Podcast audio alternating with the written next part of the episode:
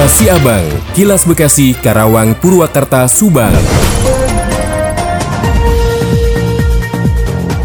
Sejumlah pengangguran menggeruduk kantor Dinas Tenaga Kerja dan Transmigrasi Kabupaten Karawang. Mereka menuntut agar dipekerjakan di perusahaan yang ada di Kabupaten Karawang. Masa yang tergabung dalam gerakan pengangguran remaja Karawang alias Geprek geram karena merasa tidak diakomodir oleh perusahaan yang berdiri dan berinvestasi di Kabupaten Karawang. Dikatakan oleh Endang Macan Kumbang selaku koordinator Geprek, pihaknya meminta agar pemerintah mengakomodir serta membuat aturan khusus agar warga lokal bisa mendapatkan prioritas untuk dipekerjakan di perusahaan yang ada di wilayah Karawang. Selain menuntut lapangan pekerjaan, pihaknya juga meminta pemerintah daerah membuat regulasi terkait ketenaga kerjaan yang pro rakyat.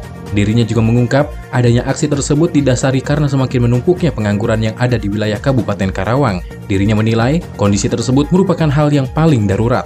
Endang menambahkan tingkat pengangguran terbuka atau TPT di Kabupaten Karawang mencapai 20% dari jumlah penduduknya, sebanyak 4.000 orang dari mulai lulusan sekolah dasar, SMP, SMA, termasuk pendidikan non-formal yang sederajat. Sementara itu, Kepala Dinas Tenaga Kerja dan Transmigrasi Kabupaten Karawang, Rosmalia Dewi menuturkan, pihaknya bersedia membantu penyerapan tenaga kerja di Kabupaten Karawang sesuai tuntutan para pendemo.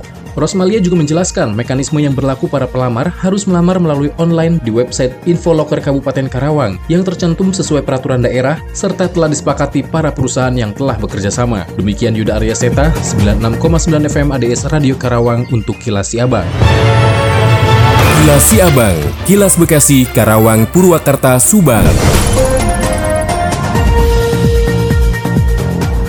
Dari Subang dikabarkan, Dewan Perwakilan Rakyat Daerah atau DPRD Kabupaten Subang Jawa Barat telah menegaskan peraturan daerah nomor 1 tahun 2023 tentang kemudahan investasi di daerah Kabupaten Subang pada Maret 2023. Perda tersebut diklaim mampu membuat Kabupaten Subang menjadi lebih maju dengan masyarakat yang sejahtera. Perda kemudahan investasi tersebut merupakan hasil usulan dari Pemkap Subang. Perda tersebut diharapkan akan mampu mendongkrak pendapatan asli daerah Kabupaten Subang sehingga pembangunan pembangunan di Kabupaten Subang bisa cepat dan merata. Bupati Subang Juru Himat menegaskan, perda kemudahan investasi di daerah ini menjadi pintu masuk untuk meningkatkan kesejahteraan masyarakat setempat. Banyak potensi yang dimiliki Kabupaten Subang, hanya saja sejauh ini belum dimanfaatkan secara maksimal oleh investor atau perusahaan. Dengan perda tersebut, ke depan perusahaan harus mengambil potensi yang ada di Kabupaten Subang untuk mencukupi kebutuhan. Sementara itu, Ketua Forum Badan Usaha Milik Daerah atau BUMD Kabupaten Subang, Robi Hoirul Anwar mengatakan, Perda investasi tersebut merupakan angin segar bagi para investor. Mereka akan lebih mudah berinvestasi di Kabupaten Subang dan juga akan menghidupi BUMD, operasi hingga UMKM di Kabupaten Subang. Robi juga menambahkan dalam perda investasi tersebut para investor diwajibkan untuk bekerja sama dengan BUMD, koperasi, BUMDes dan UMKM yang ada di Kabupaten Subang. Sedangkan regulasi tersebut juga secara otomatis akan meningkatkan ekonomi para UMKM. Selain itu dalam regulasi perda investasi ini para investor akan mendapatkan kemudahan dari Pemkap Subang.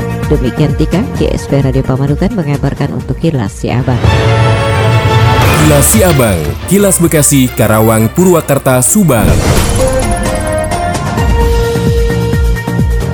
Sebanyak 16 laporan masyarakat adanya hewan terduga pembawa penyakit rabies di Kota Bekasi. Meski demikian, Dinas Kesehatan setempat buru-buru berdalih hingga saat ini belum ada kasus positif rabies yang disebabkan gigitan hewan.